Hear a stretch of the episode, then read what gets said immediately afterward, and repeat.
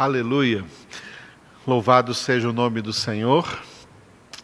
A terceira parte da nossa congregação e última é no livro dos Atos dos Apóstolos. Ontem nós começamos um parágrafo aqui no capítulo de número 8, o texto que traz o relato da obra de evangelização do diácono Filipe na cidade de Samaria, cidade onde Jesus esteve também ali evangelizando em João capítulo 4, quando ele encontrou-se ali com a mulher samaritana. Filipe foi também naquela cidade evangelizar.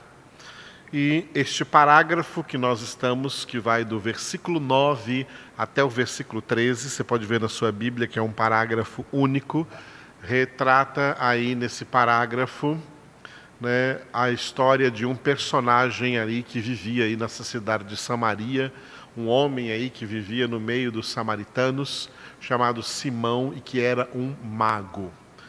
Ontem, na nossa transmissão de ontem, nossa gravação de ontem, sábado, dia 30, nós demos uma introdução acerca de tudo isso, né? e nós começamos a meditar no primeiro versículo, é o versículo 9. Então, o texto todo, do 9 ao 13, o título então é o nome desse personagem aí, Simão Mago, ok? Nós vimos que esse texto está dividido assim, do 9 ao 11 sobre Simão e do 12 a 13 sobre Filipe, né? O encontro aí, o que aconteceu entre esse homem e Filipe, qual foi a influência que Filipe exerceu sobre ele, sobre todas as pessoas que estavam ali ouvindo da parte de Filipe a pregação do Evangelho. Concentrando-nos então nos versículos de 9 a 11, cujo título é o nome desse personagem, Simão, é um homem que do qual o texto fala que ele tinha assim uma falsa grandeza. Versículos 9 e 10 fala dessa falsa grandeza. E o versículo 11 que ele era o que ele era naquela cidade ali, é, o papel que ele exercia na Samaria era de um ilusionista, ele iludia as pessoas com as suas mágicas, é o que está no versículo de número 11, onde ainda vamos chegar. On, é, sobre essa falsa grandeza, falsa grandeza, no versículo 9, ele foi definido aqui no versículo 9 como um grande vulto um grande vulto naquela cidade de Samaria, ou seja, ele ganhou fama com as coisas que ele fazia e passava-se pelas pessoas ali então, né?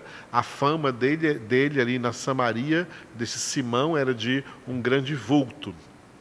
E ele era chamado também pelas próprias pessoas, né? No versículo 10, que é o que vamos ver hoje, de grande poder.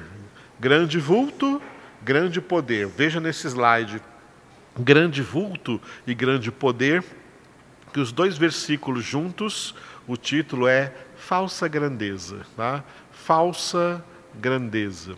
Grande vulto, esse Simão seria um grande vulto, grande poder, falsa grandeza, porque grande coisa nenhuma, né, irmãos? Grande coisa nenhuma. A Bíblia diz no Salmo 48, versículo 1, que grande é o Senhor, ninguém mais é grande.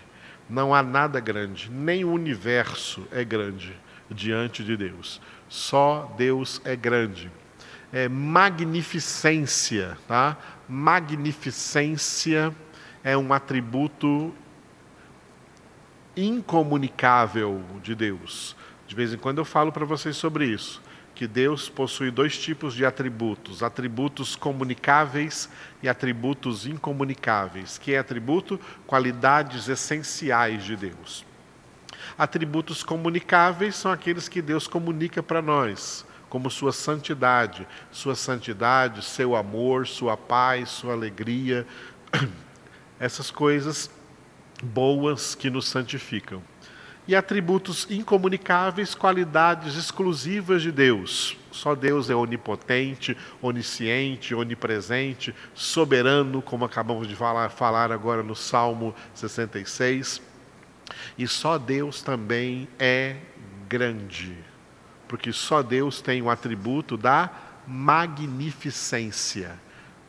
magnificência, ou seja, grandeza. A verdadeira grandeza é exclusiva de Deus. Qualquer outra grandeza será falsa. Como você está vendo nesse slide, a grandeza desse Simão é falsa, como a grandeza de todos os homens que querem se apresentar como grandes diante dos outros, é grandeza falsa, tá? É grandeza falsa. Essa grandeza ela é denominada por alguns escritores como a síndrome de Lúcifer. O diabo, que era um anjo no céu, ele quis ser grande, ele quis ocupar o lugar de Deus. Ele viu que Deus era muito grande ali, a grandeza de Deus assentado no seu trono, e o diabo teve inveja da grandeza de Deus, e ele queria ser maior do que Deus. Ele queria ou se igualar a Deus ou ser maior do que Deus. É assim que a iniquidade misteriosamente nasceu no coração daquele anjo, na alma daquele anjo, que se tornou então adversário de Deus, Satanás. E por isso ele decaiu. Uma vez caído, ele contagiou a raça humana na origem, no primeiro casal, Adão e Eva, contaminou a raça humana inteira na origem. E a raça humana vem ao mundo no pecado e vem ao mundo com todas essas tendências malignas do pecado, e uma dessas tendências malignas é o desejo de grandeza, é o desejo de serem grandes, tá? Serem grandes, serem importantes no mundo, serem reconhecidos no mundo, terem um grande nome no mundo, serem grandes vultos na humanidade, né? E é isso que Simão também queria, ser um grande vulto, e por isso o versículo 9 que nós lemos ontem, né? E eu coloco de novo ele aqui para vocês.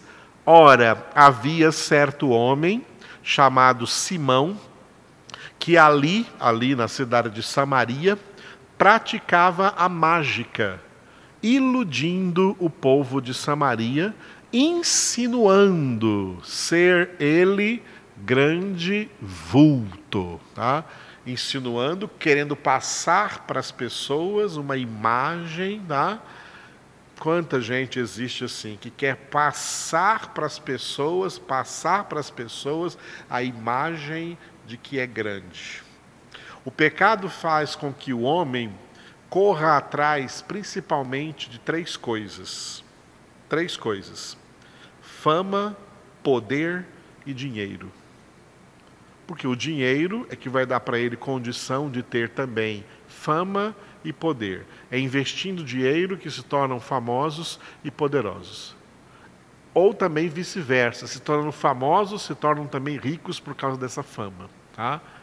Então, essas três coisas são ligadas na síndrome de Lúcifer, que contaminou a raça humana e é muita gente querendo ser famosa, querendo ser poderosa e querendo ser rica.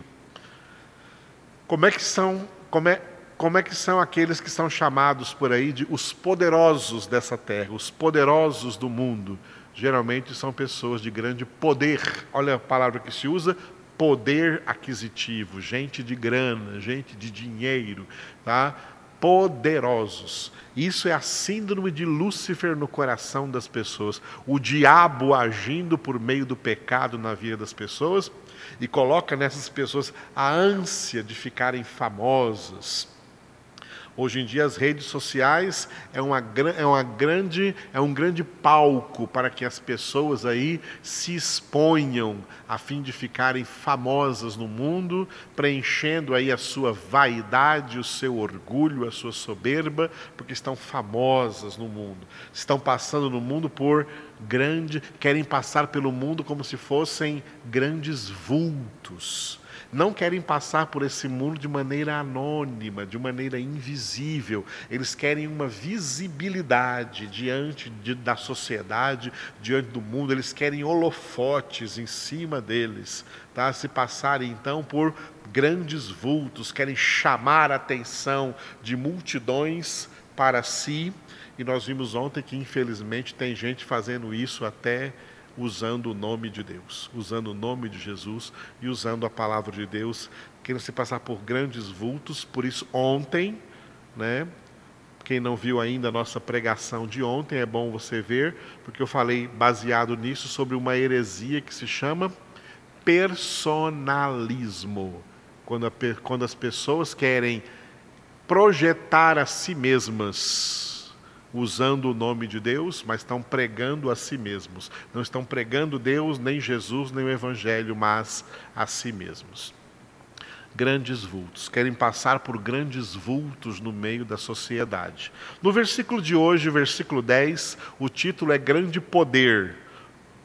Continuando, por isso que ele começa com reticências, porque está ligado aí do 9 para o 10, essa falsa grandeza, ao qual tá, todos davam ouvidos. Lá em Samaria, todo mundo dava ouvidos a Simão. Do menor ao maior, olha só a fama que ele conseguiu adquirir lá na Samaria, dizendo: olha o que eles diziam de Simão, e Simão com certeza gostava disso. Este homem é o poder de Deus, chamado o grande poder. Olha o que acontecia com Simão ali, o mago, na cidade de Samaria.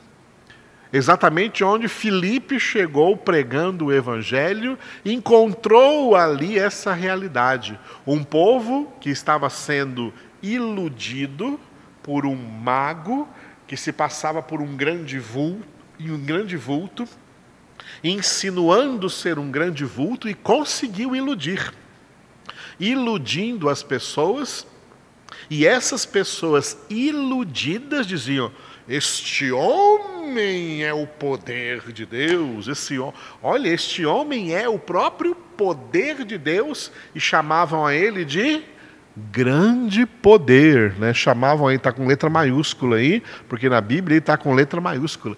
Chamavam a ele de grande poder. Tá? Versículo 9 mostra a ânsia pela fama. Tá? Versículo 10 mostra a ânsia pelo poder que está no coração dos homens sem Deus. Tá? O grande poder. Oh, amados, como isso é terrível, tá? As pessoas querem ser famosas, as pessoas querem ser poderosas. O diabo fez isso no coração das pessoas. O homem mais poderoso que pisou nessa terra, o homem Jesus, ele nos exorta assim, ó, aprendei de mim, que sou manso e humilde de coração. O ministro de Deus na terra, cujas ministrações eram seguidas de grandes manifestações do poder de Deus. Paralíticos curados, cegos curados, leprosos curados, pães multiplicados, tempestade acalmada, mortos ressuscitados. O poder de Deus seguia o ministério de Jesus e, no entanto, no seu ensinamento, ele ensinava assim: ó, aprendei de mim que sou manso e humilde de coração. Não é isso que estamos vendo em muita gente por aí. O último avivamento que Deus mandou sobre a terra foi o avivamento que recebeu o nome de avivamento pentecostal. Ele data do início do século 20 para meados da década de 80. Foi a duração desse avivamento. E esse avivamento realmente foi um avivamento de Deus, porque muitas conversões aconteceram nesse avivamento. Tá? Muitas conversões a Deus, conversões legítimas aconteceram nesse avivamento. Mas o homem tem o costume de pôr a mão em tudo que Deus faz e estragar a obra de Deus, estragar o que Deus faz. E muitos homens colocaram a mão nesse avivamento aí, estragando o avivamento que Deus fez e um desses estragos, vou citar apenas um desses estragos, são muitos. Vou citar um dos estragos que os homens fizeram. É acreditar que poder de Deus, poder de Deus é exclusivamente uma definição de curas e milagres. Curas e milagres. Tá? Nesses estragos que fizeram com esse avivamento, as igrejas assim chamadas pentecostais e depois neopentecostais, hoje estão resumidas a quatro coisas: línguas, profecias, curas e milagres. E mais nada. Todo o resto é secundário. Para eles, em primeiro lugar, línguas, profecias, curas e milagres. E tudo que eles chamam de poder é curas, principalmente curas e milagres. Igreja tem que ter curas e milagres, porque é isso que é poder. Isso é que é poder de Deus. E eu já vi muitas dessas pessoas falando por aí e propalando ideias assim, como essas que eu vou dizer agora, que o homem de Deus só é um homem de Deus se realizar curas e milagres, porque senão ele é um homem sem poder, e o homem sem poder não é um homem de Deus. Pastor que não realiza curas e milagres não é um homem de Deus, porque não tem poder de Deus na sua vida, porque só tem poder aquele que realiza curas e milagres. Nós lemos o, no livro, no Evangelho segundo João, um comentário que o próprio povo fez acerca de um grande homem de Deus chamado João Batista, um profeta de Deus chamado João Batista, e o povo disse assim, ó: João Batista não fez nenhum milagre, mas tudo o que ele disse acerca de Jesus era verdade.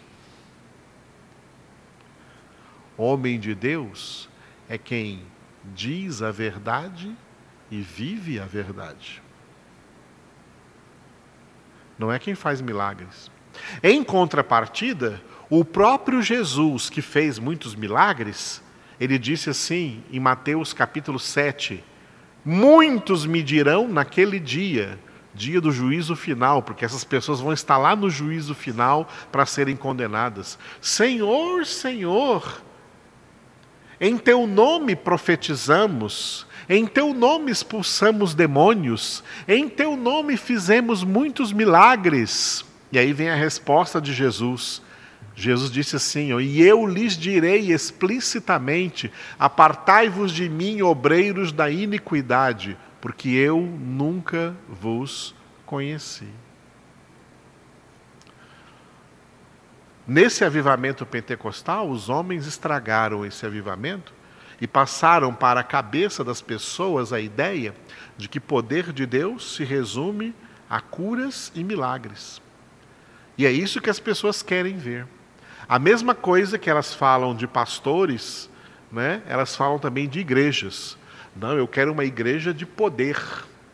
E para elas, uma igreja de poder é uma igreja que tenha curas e milagres. Não é uma igreja que tenha palavra. Não é uma igreja que tenha ensinamento da palavra. É uma igreja que tenha curas e milagres, porque elas entendem que poder foi colocado na cabeça delas. Satanás colocou na cabeça delas que curas e milagres é poder, que poder é só curas e milagres.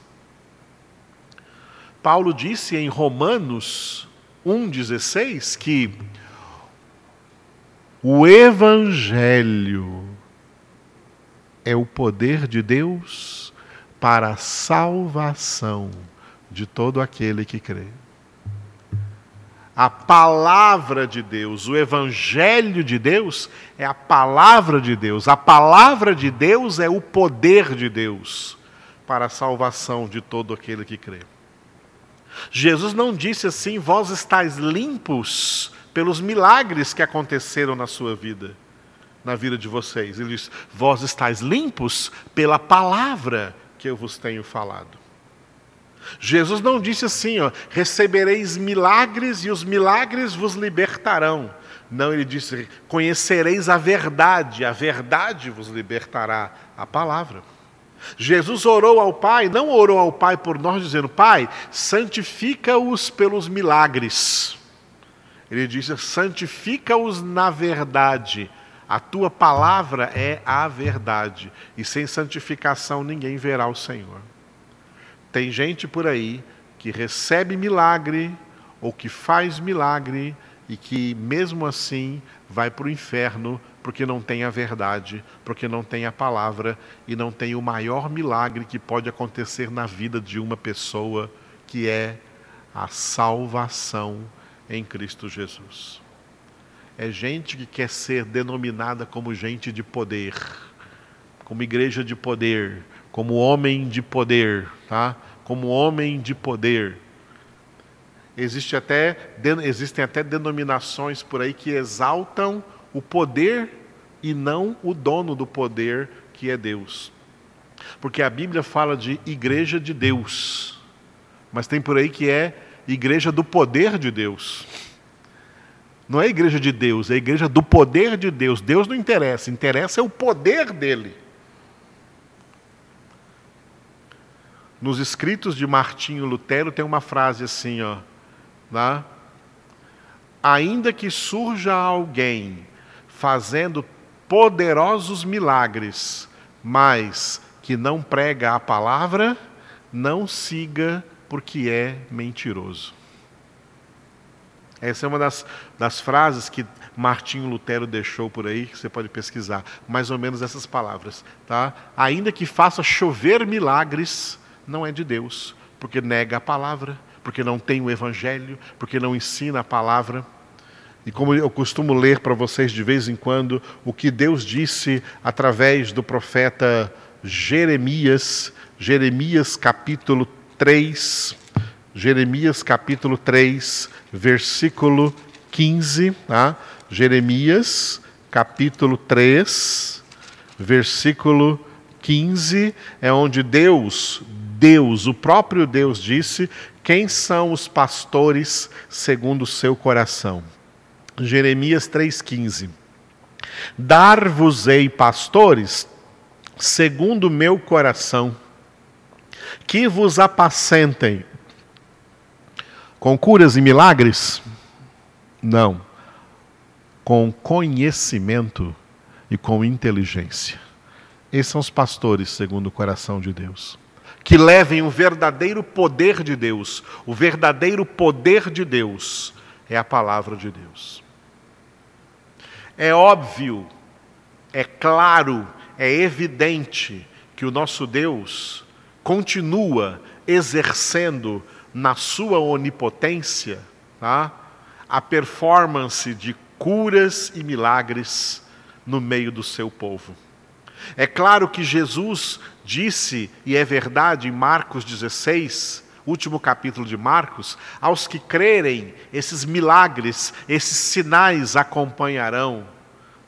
Imporão mão sobre os enfermos, eles ficarão curados. É claro que Jesus disse em João 14, 12: Quem crer em mim fará essas mesmas obras que eu faço, porque eu vou para junto do Pai. E eu rogarei ao Pai, e Ele vos dará o, o outro consolador, o Espírito da Verdade, que estará sempre convosco.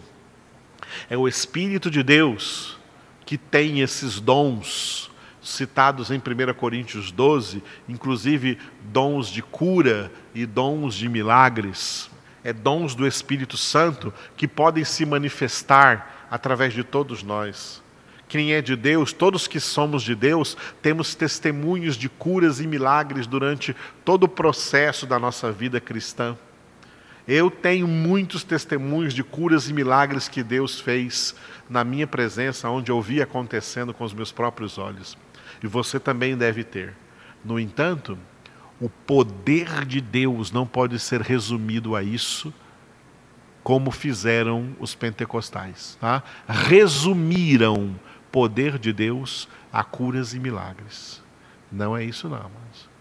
E pastor segundo o coração de Deus não é esse tipo que apenas se preocupa em curas e milagres. Pastores segundo o coração de Deus apacentam o rebanho de Deus com conhecimento e com inteligência. Apacentam o rebanho de Deus ensinando e instruindo-os naquilo que verdadeiramente é o poder de Deus para a salvação a palavra de Deus. Mas como Simão o mago, tem muita gente querendo por aí ser conhecido como poderoso, ser conhecido como poder de Deus. As pessoas estão infectadas pela síndrome de Lúcifer.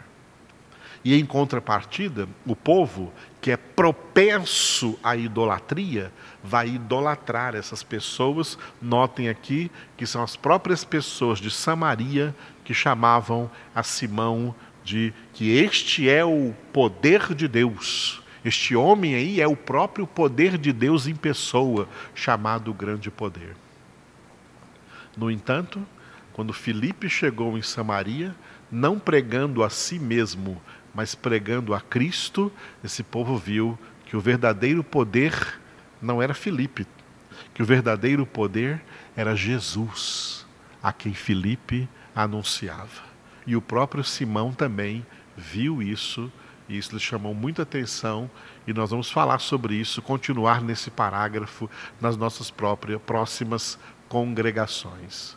Mas esses dois versículos foram muito importantes, o 9 e o 10, para mostrar a ânsia que as pessoas têm de fama e a ânsia que as pessoas têm de poder, e essa ânsia de fama e poder e também dinheiro hoje se reveste, infelizmente, se reveste de todo esse contexto gospel que nós vivemos no mundo de hoje. Esse contexto evangélico no mundo de hoje. Os falsos avivamentos da virada do século que vieram só levantou pessoas aí querendo usar o nome de Jesus, o nome de Deus e a palavra de Deus para trazer fama para si mesmos, para se passarem por poderosos diante das pessoas e, em nome disso, se enriquecerem. E tem muitos aí que se já se enriqueceram tá? e adquiriram fazendas, jatinhos, iates, helicópteros, casas, mansões em Miami, Boca Raton, Estados Unidos, não sei o quê, e tudo em nome de serem prósperos da teologia, da falsa teologia da prosperidade, porque são homens de poder, de poder de Deus. São os Simão de hoje em dia. E o próprio povo, ignorante da verdade e da palavra, é que dá a eles esta fama. Deus não quer filhos ignorantes. Deus não quer filhos nécios.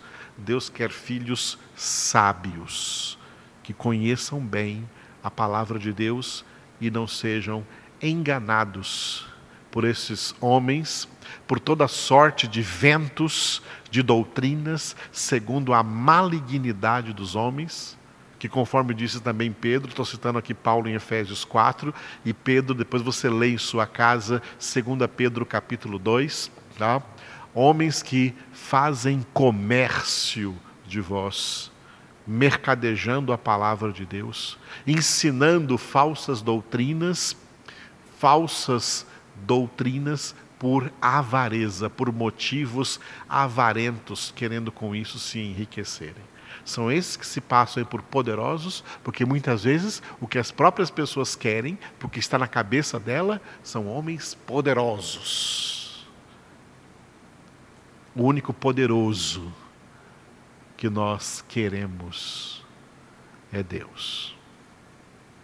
A Ele toda a glória e toda a honra.